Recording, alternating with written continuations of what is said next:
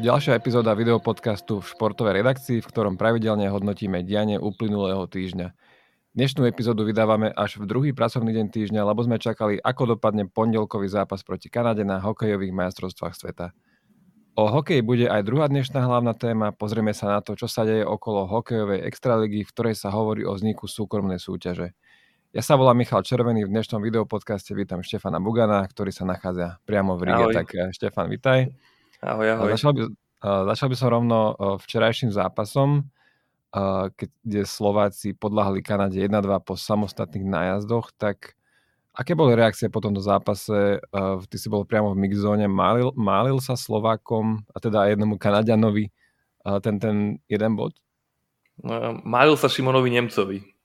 Takže on, on, on, on chcel viac. Aj brankár vlastne hlava aj povedal, že pred zápasom by sme bod brali, ale po ňom by sme chceli možno, že aj tri. Takže je to dobrý bod podľa mňa, ale rozumiem hráčom pod, uh, uh, v tých emóciách, keď vlastne mali sme šancu rozhodnúť to v nájazdoch, ktorých sme viedli. Mali sme presilovku tesne pred koncom ešte hracieho času.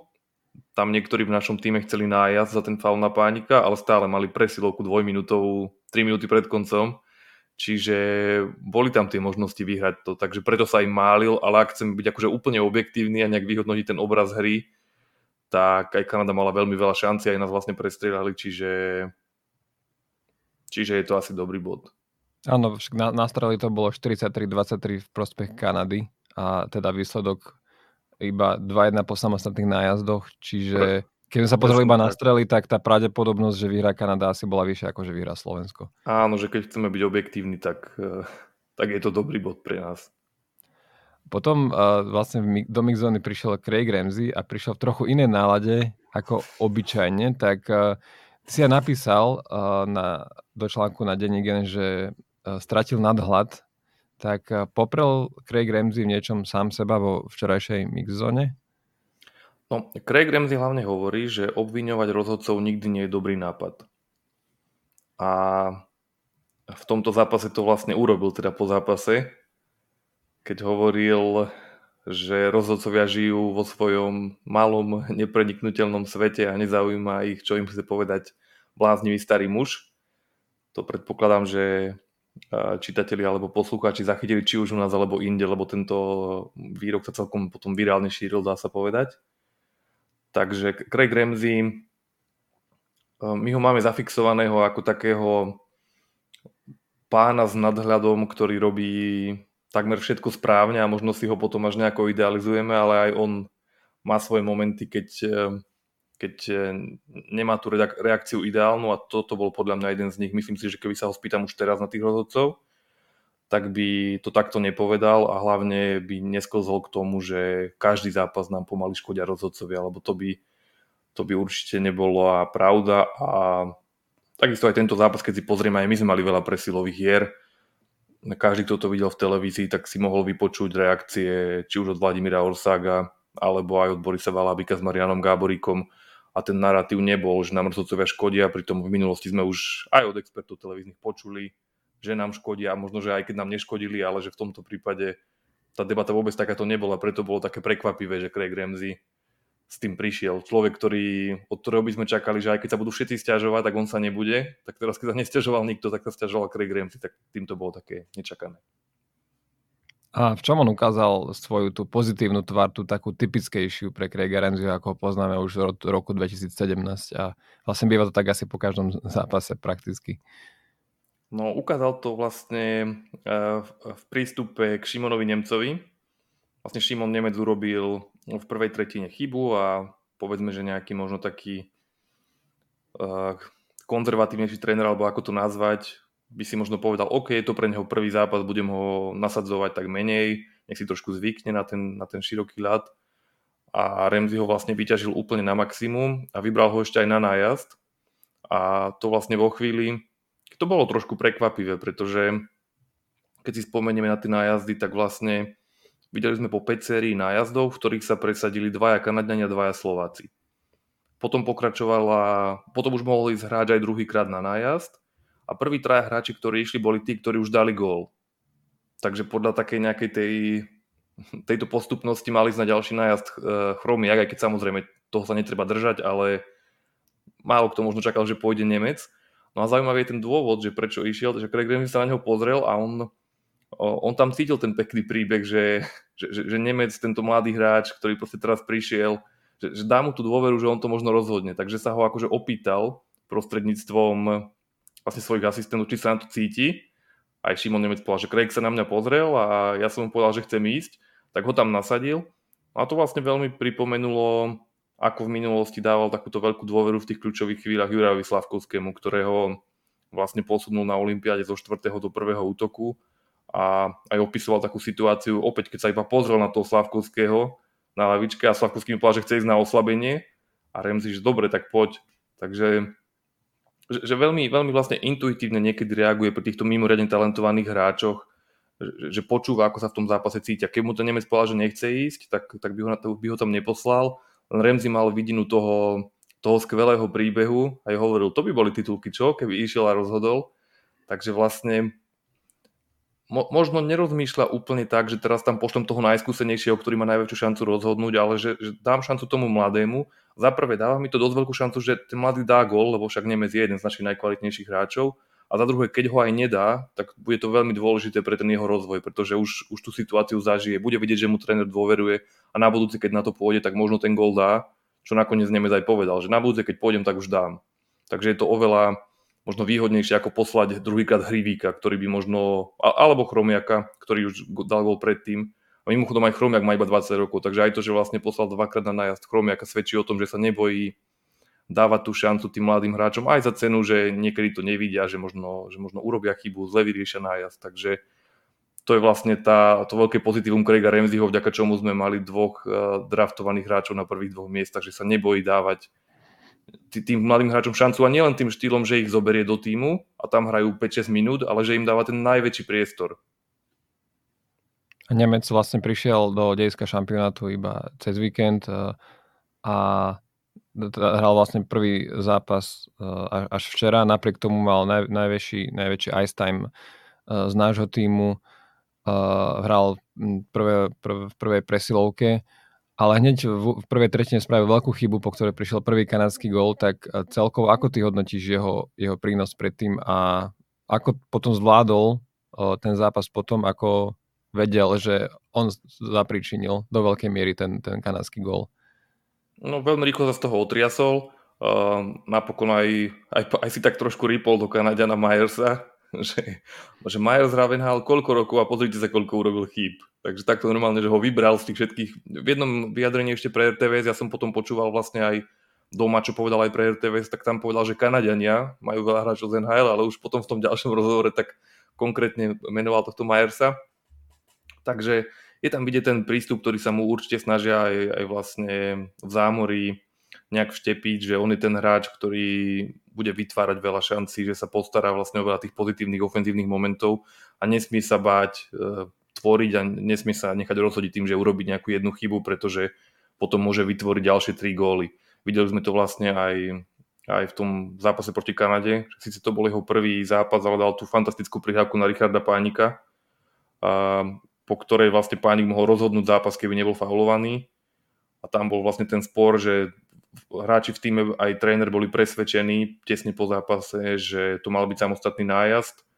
Keď som videl, ako to hodnotil Vladimír Orsak v, televízii a vlastne aj nekritizovali to rozhodnutie ani Valabik eh, s Gáboríkom, takže asi to bolo v poriadku, že to boli len dve minúty.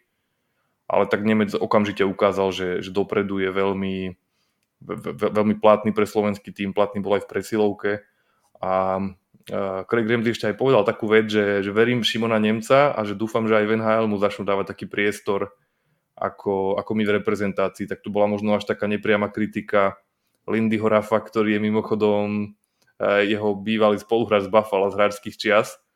Takže Lindy Rav, že vlastne ešte mu nedal tú dôveru a poslali ho iba na farmu. Tak Craig Ramsey takto sa vlastne vyjadril, že už je pripravený aj na NHL Šimon Nemec. Poďme na celkové hodnotenie prvých troch zápasov. Začal by som brankármi, čo bola uh, veľká otázka pred šampionátom, pretože sme mali troch brankárov iba z extraligy. Uh, takže sa očakávalo, že to bude naša slabina a teraz vlastne by som poprosil našich poslucháčov a divákov, aby ospravedlnili, ospravedlnili moju češtinu, ale musím to prečítať po česky, pretože ide o výrok českého útočníka a te- televízneho experta Davida Pospíšila, ktorý povedal, kouká mi ako vír obecný, kde Slováci vzali, že nemají golmany. Uh, takže no. toto on povedal a na čo teda narážal? On to povedal po včerajšom zápase. Nebolo tam žiadne Ž, takže si to akože zvládol, zvládol v pohode. Aj tak som si myslel, že spravím nejaký e, prúser v tomto, ale podarilo sa, ďakujem. no, no boli výborní. Akože ono sa tu dá vlastne rozdeliť na, na prvých 6 striel našich brankárov na tunaj a zvyšok. Prvých 6 striel bolo takých, že vlastne Stanislav Škorvanek dostal 3 góly a, a chcel som povedať, že všetci boli múdri, ale môžem povedať, že všetci sme boli múdri, vrátane mňa, vrátane vlastne všetkých, že áno, jasné, naši brankári to bude strašné. Málo kto asi si povedal po tých prvých šiestich strelách, že však sú to šikovní chalani, oni ešte budú akože dobrí. Takže vtedy naozaj možno veľa aj fanúšikov, aj expertov si tak hovorilo, že áno, toto bude veľký problém. No ale odvtedy uh, v piatich tretinách inkasoval Škorvánek iba jeden gól a chytal veľmi dobre a teraz vlastne hlava ich chytal fantasticky a najlepšie o tom svedčí, keď som išiel po zápase za trénerom Kanady Turinim a on vychválil brankára už v nejakom prvom vyjadrení a potom sa ho pýtam, že čo možno hovoríte na to, že tie pred, predturnajové analýzy hovorili, že slovenský brankár e, bude problém. A tam sa tak zasmial, už som videl, že ide povedať nejaký bon mod a on však bol problém, ale pre nás začali sa len proste smiať všetci, aj tí novinári okolo, aj ten kanadský mediálny uh, pán, čo má na starosti, na starosti média, takže takto ho vychválili a vlastne už náš kolega Peťo Kovač aj písal v texte, že sa hovorí aj o nejakom zámorskom záujme, takže tre, treba byť akože podľa mňa aj opatrný, zase teraz ešte by som po troch zápasoch nebol taký úplne sebavedomý, že akých tu máme fantastických brankárov, ale zatiaľ chytajú veľmi dobre a tréner bude mať vlastne aj aj dobrú, dobré starosti teraz, že ktorého z nich vybrať, pretože momentálne sú obaja sebavedomí, aj hlava, aj Škorvánek. Prvý zápas Slováci prehrali s Čechmi, druhý vyhrali nad Lotyšmi a v treťom prehrali po samostatných nájazdoch s Kanadou, čiže tri zápasy, 4 body. Čo to znamená pre zvyšok uh, turnaja? Mm, Pred turnajom by sme ich určite brali, pretože by to znamenalo, že sme zvládli kľúčový zápas s Lotyšmi, čo sme aj zvládli a jeden bod z zápasov proti Česku a Kanade je fajn. Obzvlášť, keď si ešte pozrieme ten priebeh, že v oboch zápasoch sme možno mohli dosiahnuť aj viac. Takže prehať s Čechmi len 3-2, keď sme na tých Čechov naozaj možno, že aj mali, že mohlo, mohlo to dopadnúť aj lepšie a nehovoria o tom, že vlastne v, posledných, v poslednej sekunde Richard Pánik mohol vyrovnať, veľmi tesne minul bránku. A teraz s Kanadou sme to všetci videli. Kanada síce bola lepšia, celkovo, ale my sme boli veľmi blízko. Mali sme presilovku tesne pred koncom, mali sme veľa šancí, ktoré sme nevyužili. Mohli sme z nájazdov rozhodnúť, pretože sme viedli v tom rozstrele, takže mohli sme mať aj viac bodov, ale je veľmi príjemným prekvapením, že máme, že máme 4 body, je to veľmi dobrá východisková pozícia. Možno to trošku skomplikovali Lotyši, ktorí porazili vlastne Čechov, ale len sa ukázalo, že tí Lotyši v domácom prostredí sú veľmi nebezpeční a ukázala sa cena toho nášho víťazstva nad nimi pretože oni predtým v príprave porazili Švajčiarov 5-1 napríklad. A Švajčiari síce ešte nemali kompletný tým, bola to príprava, čiže trošku iné nastavenie samozrejme, že nechcem to nadhodnocovať, ale ak niekto tých Lotyšov odpisoval, že oni sú nejakí slabúčky, tak to vôbec nebola pravda. Okrem brankárov, kto sú slovenské také výrazné postavy na tomto šampionáte? V pozitívnom Vy... slova zmysle. Výraznou postavou je určite Patrik Koch, ktorý po každom zápase bol veľmi chválený a naozaj v každom zápase bol veľmi dobrý a hovorí sa vlastne aj o jeho záujme aj, aj o záujme o jeho služby z týmu Arizona Coyotes v NHL. Aj on má o ne určite záujem, keď si to už tak naznačil. Áno, áno, on tiež sníva o NHL, aj keď ako som aj písal v jednom texte, tak on je ten respondent, ktorého nemá rád žiadny novinár, pretože vždy povie, že, že chce pracovať na 120% a ísť iba do najbližšieho súboja. Ale práve takéto nastavenie mu do tej NHL môže pomôcť.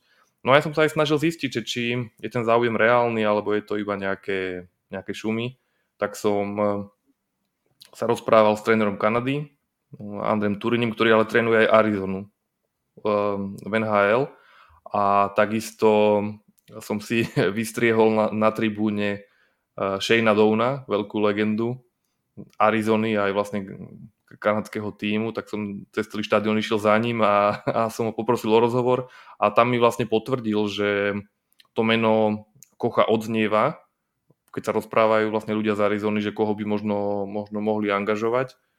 Takže ak bude naďalej podávať takéto výkony ako doteraz, tak určite nemusí byť nereálne, aby sa mu nepodaril ten príbeh, aký mal vlastne Regenda a Kelemen, ktorí tiež neboli draftovaní a napokon sa dostali až do NHL, aj keď samozrejme každý vie, že zatiaľ je to viac AHL ako NHL, zatiaľ sú to nejaké prvé zápasy v NHL, ale nejaký podobný príbeh by mohol naplniť aj, aj Patrick Koch.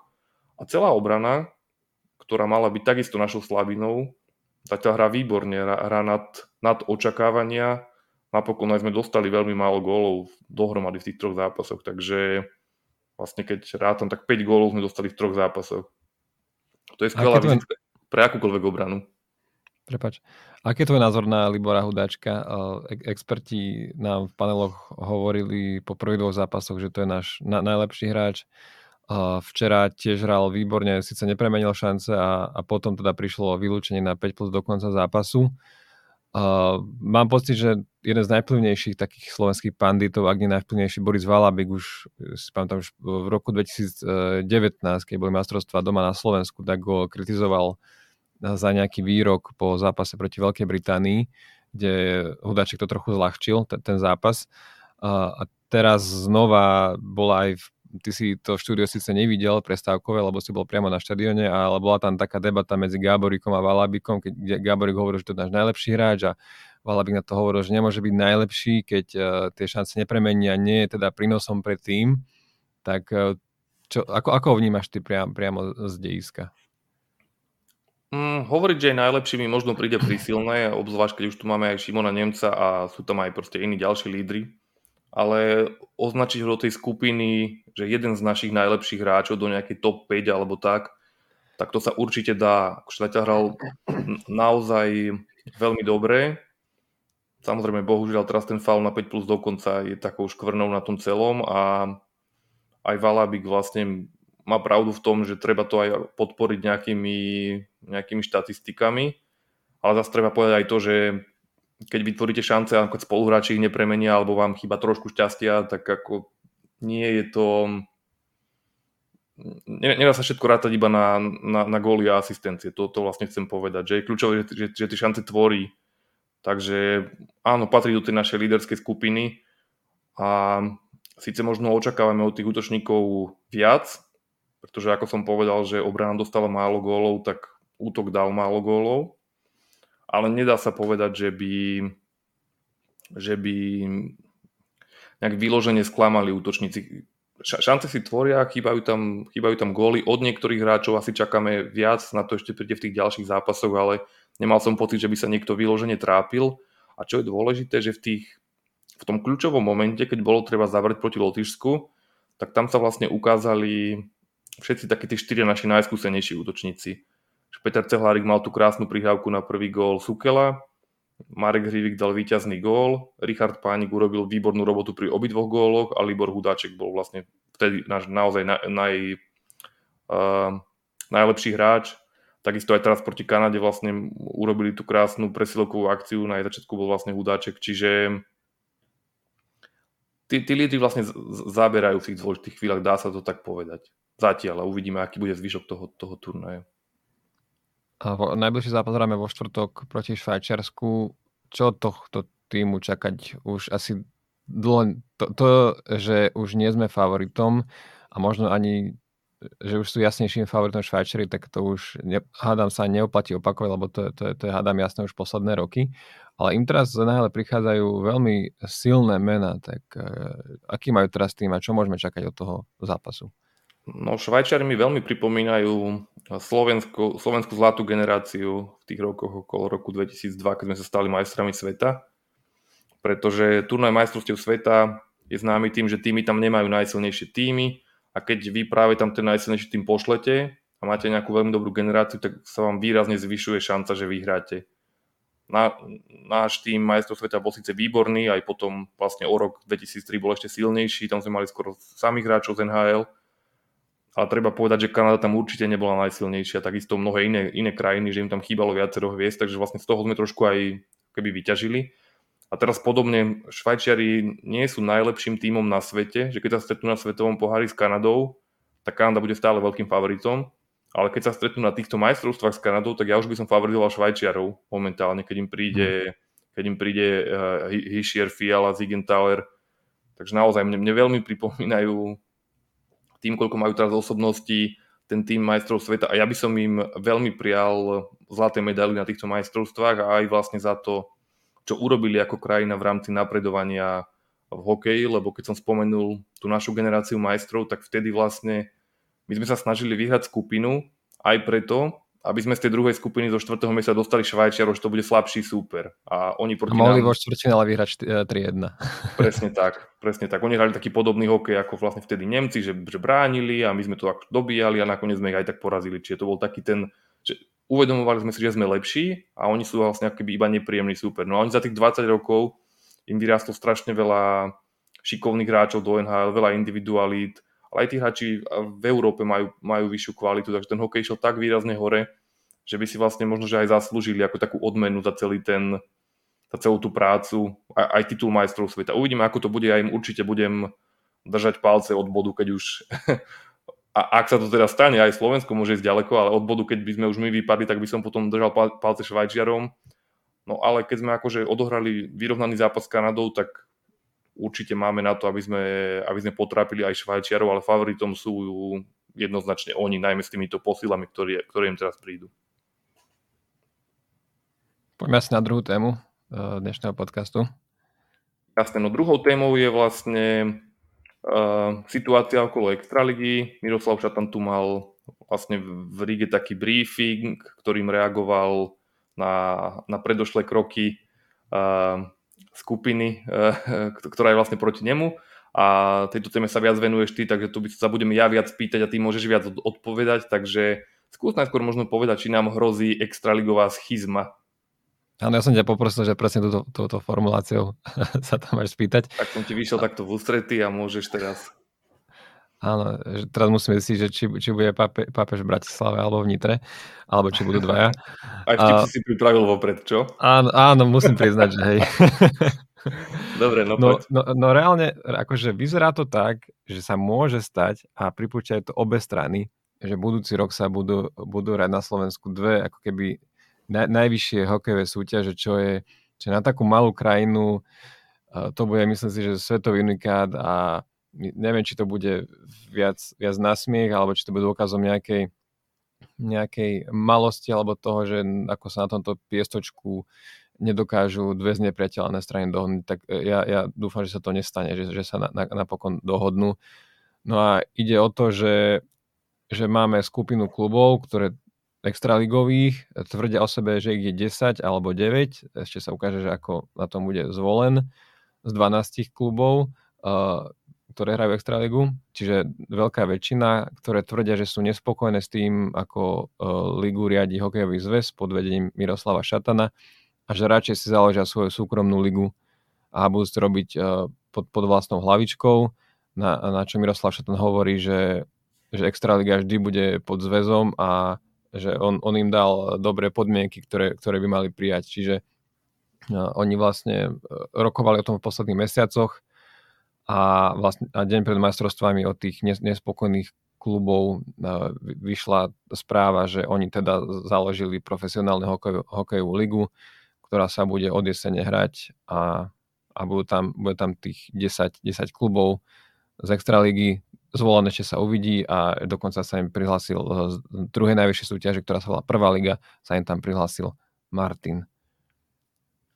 No, Miroslav Šatan, on zase hovorí, že nevie, či, či je tých klubov, či sú 3, 5 alebo 7, tak to trošku pripomína takú nejakú zákopovú vojnu, kde sa vlastne vyčkáva a on sa možno bude snažiť oslaviť tú skupinu, aby ich nebolo 10, ale aby ich bolo menej. Tuším, že aj hovoril, že sa chce baviť s majiteľmi klubov, takže vlastne keby ich chcel rozložiť jedného po druhom, tak mi to prišlo. Skús možno ty vysvetli trošku tie, tie pozície a vlastne, vlastne o čo tam ide, čo chce zviesť, čo chcú kluby. Áno, mm, myslím si, že pokiaľ sme neboli na tých rokovaniach, tak úplne nevieme povedať, že o čo naozaj ide, ale Miroslav Šatan uh, vlastne teraz v nedelu na tom briefingu uh, povedal, že podľa neho ten domino efekt toho, ako sa to celé spustilo, začalo to, keď uh, výkonný výbor hokejového zväzu minulý rok rozhodol, že v Extralige už nebude pri vypa- vypadávaní a postupovaní do nej baráž, to znamená, že, že, že aj keď ste poslední v Extralige, tak, tak idete hrať uh, ešte s víťazom tej druhej najvyššej súťaže a tým pádom, že to, že ste poslední, neznamená, že vypadávate, ale teraz už je to pri, priame vypadávanie, to znamená, že ak ste poslední, tak, tak skrátka je, je istota, že, že vypadnete z, z tej najvyššej súťaže.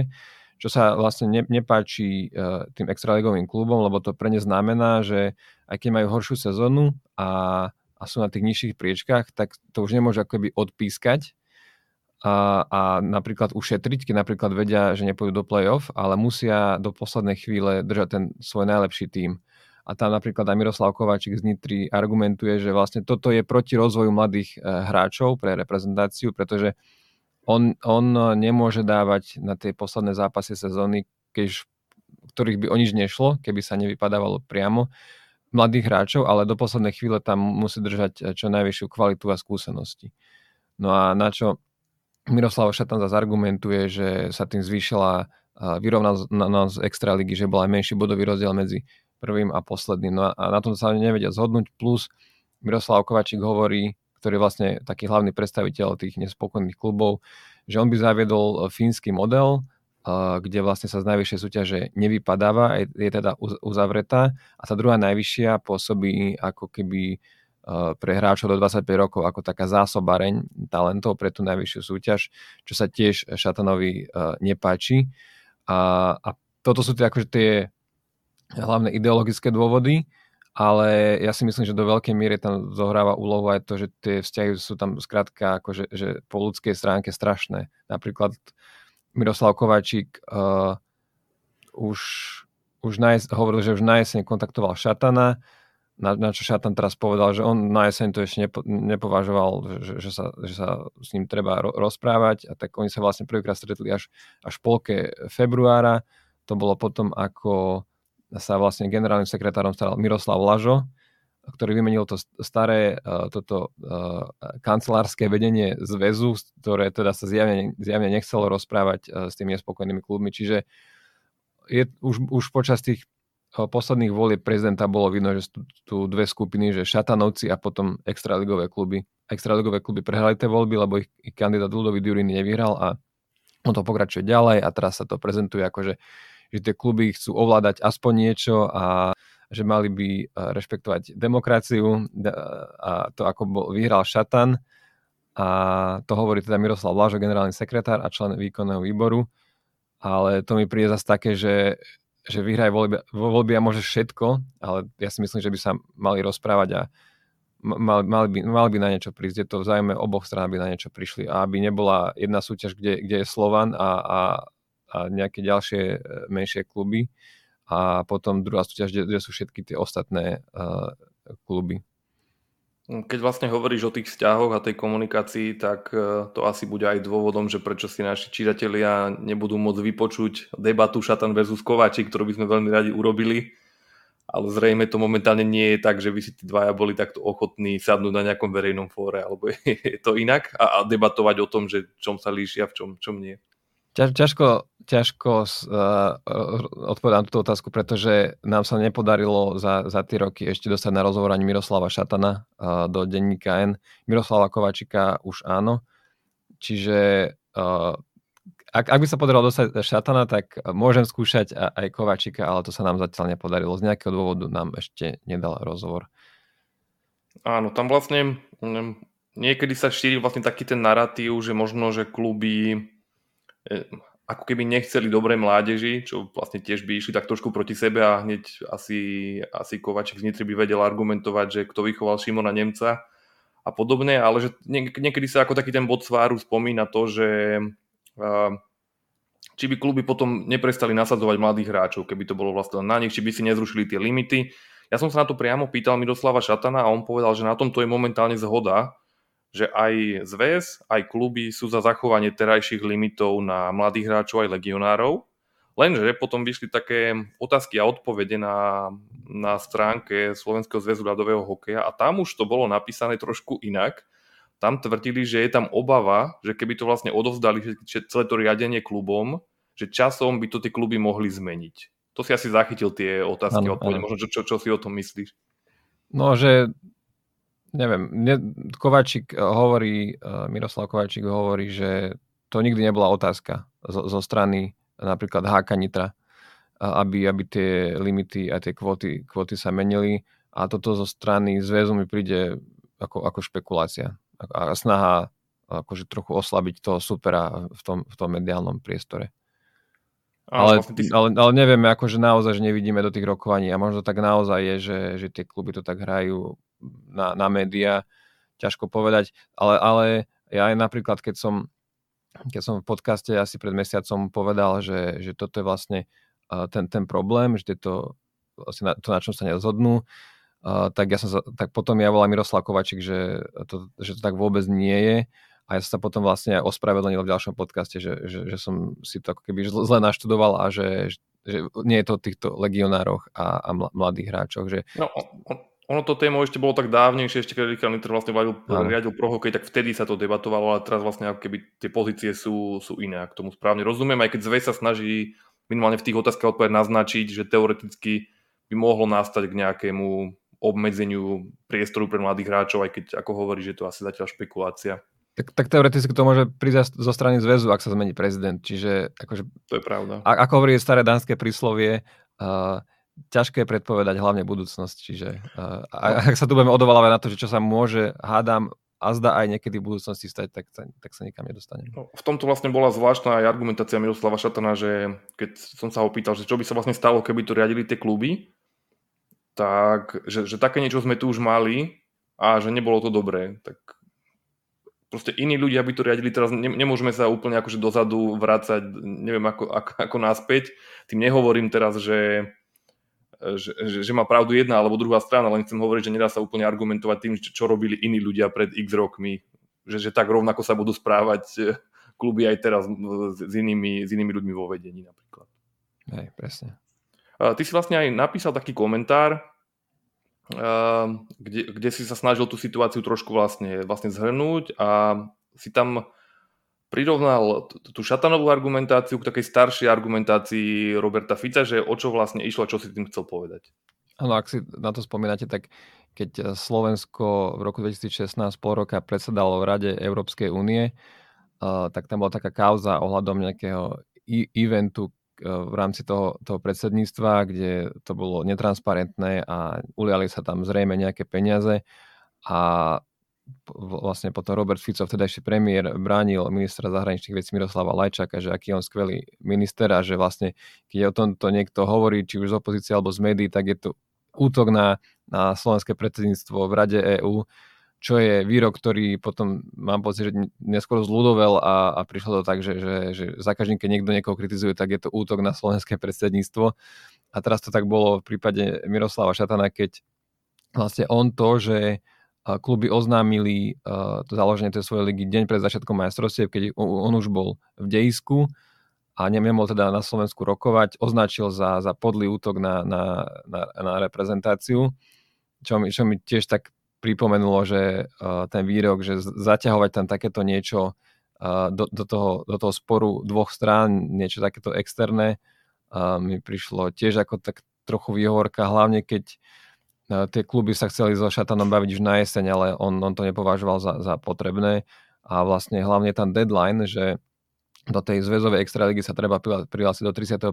mája a Šatan je zrejme až do 28. E, mája na, na majstrovstvách, keďže on tam nie je len so slovenským týmom, ale je tam ako prezident e, zväzu, ktorý zastupuje, tam sú rôzne stretnutia, tak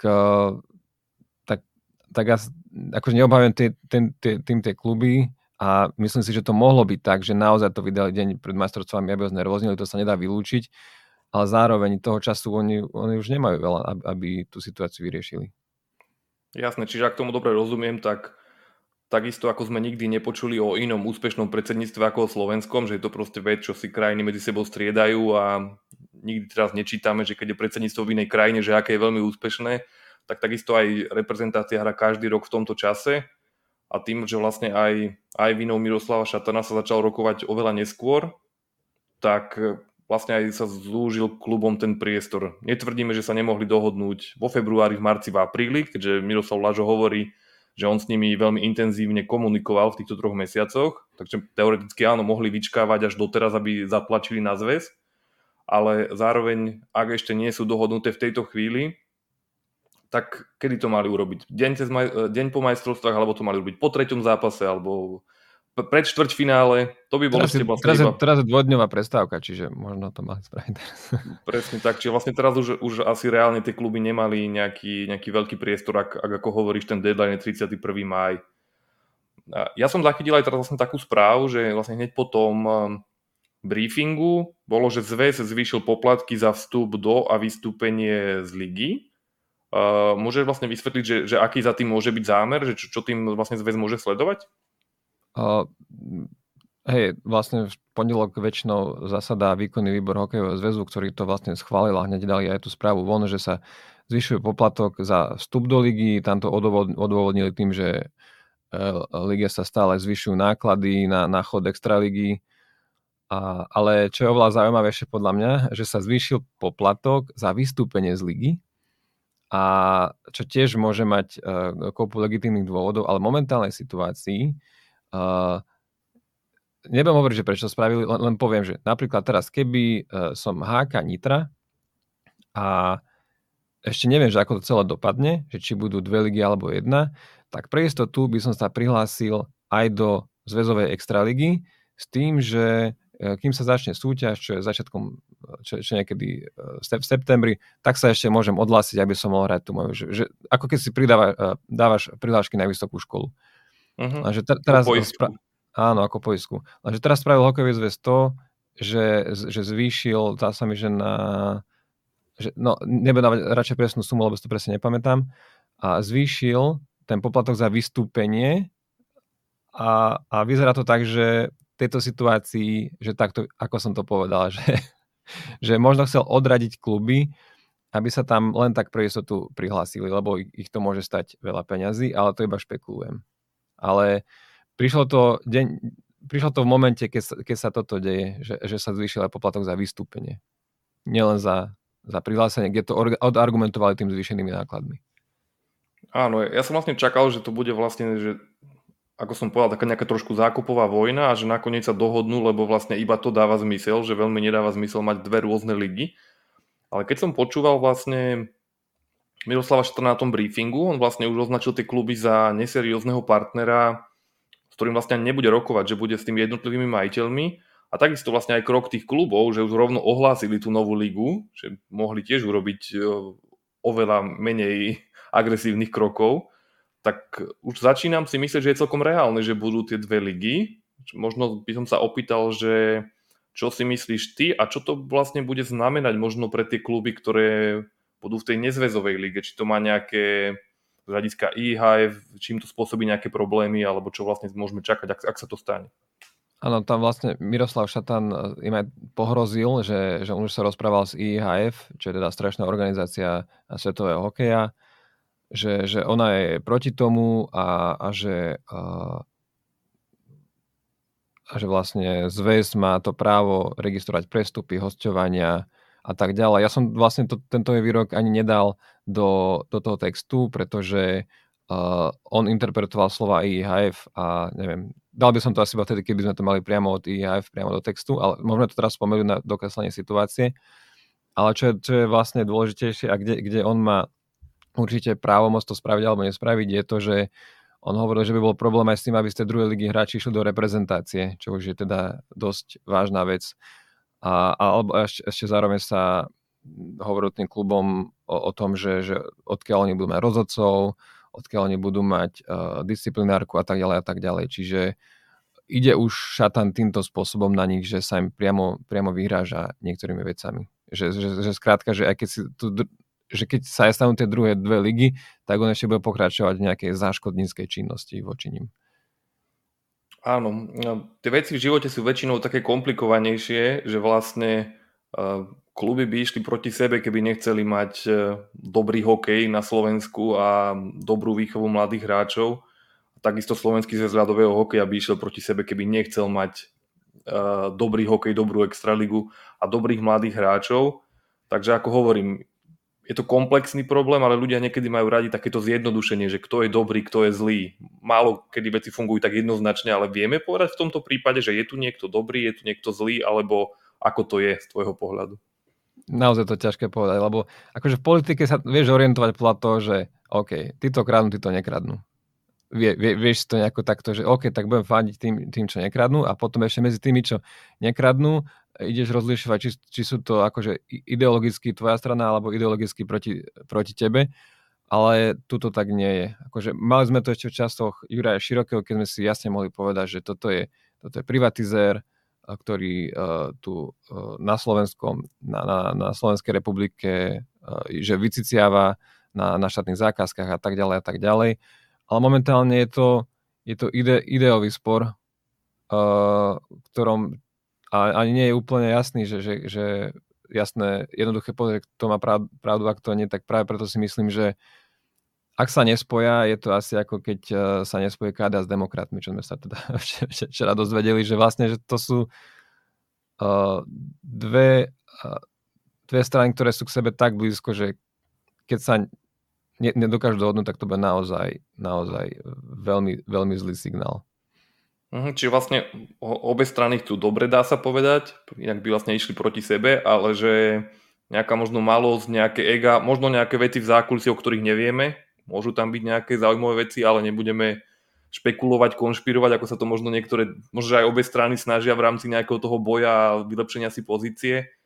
Takže, takže asi takto to je a možno, možno na záver, ak sme už všetko prebrali, tak môžeme aj spomenúť, že vlastne hokej je momentálne takou témou, že aj bývalý, aj súčasný premiér ho radi používajú. Vlastne včera, ak to sme sledovali v tej debate, tak Eduard Heger o sebe povedal, že chcel byť ako kanadskí hokejisti a zostať, a teda bojovať až do poslednej sekundy. A zase Ludový Dodor povedal, že, že, že ako štvrtý útok.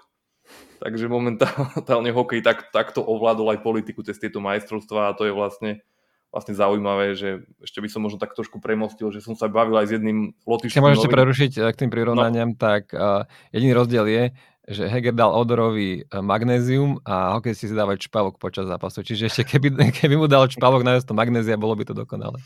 Áno, áno, no a že som tu práve v tej, práve v tej Riga a tu som sa bavil s lotišským novinárom a oni to majú vlastne, vlastne veľmi podobné, že krajina, ktorá si prešla komunizmom, pomohla aj Európska únia a tiež majú majú hokej ako takúto nejakú vec, ktorej v dobrom tomu národu šibe, tak by som to povedal, že vlastne tiež nejaké prvé superhviezdy boli hokejisti aj v Lotyšsku, takže toto máme veľmi spoločné a on ešte aj hovoril, že prvé asociácie so Slovenskom sú cez hokej, ako pozeral s otcom vlastne hokej a prví ľudia, ktorých poznal zo Slovenska, boli hokejisti. A že aj bežný Lotyš pozná, pozná Hosu, pozná Gáborika, on pozná tie, tie, tie súpisky presne a Robert Fico nejak veľmi nerezonuje v Lotyšsku a už Eduard Heger vôbec nie. Takže a to som sa rozprával uh, s novinárom, ktorý sleduje vlastne zahraničné dianie, takže on samozrejme tieto mená poznal, ale taký ten bežný človek viac zaregistruje tých hokejistov ako našich politikov. Takže možno nám príde tá naša scéna turbulentná, ale nie je taká svetová, aby, aby, aby rezonovala aj v zahraničí, pretože mená ako, ako Viktor Orbán z negatívnych dôvodov tam rezonujú. Takisto, že vraj rezonoval aj Babiš alebo, alebo Zeman a samozrejme s Polskom oni majú veľmi úzkú spoluprácu, takže preto tam sa orientujú, ale o Slovensku, že nás berú ako tých tých pokojných z V4, čo sa nám z, z domu nezdá, ale zvonku to takto vraj vyzerá. Takže možno takáto malá politologická odbočka. Na záver. Na záver, no. Dobre, tak ja ďakujem, že, že si sa pripojil aj, aj takto z Rigi. A ďakujem aj ja za, za, za pokec.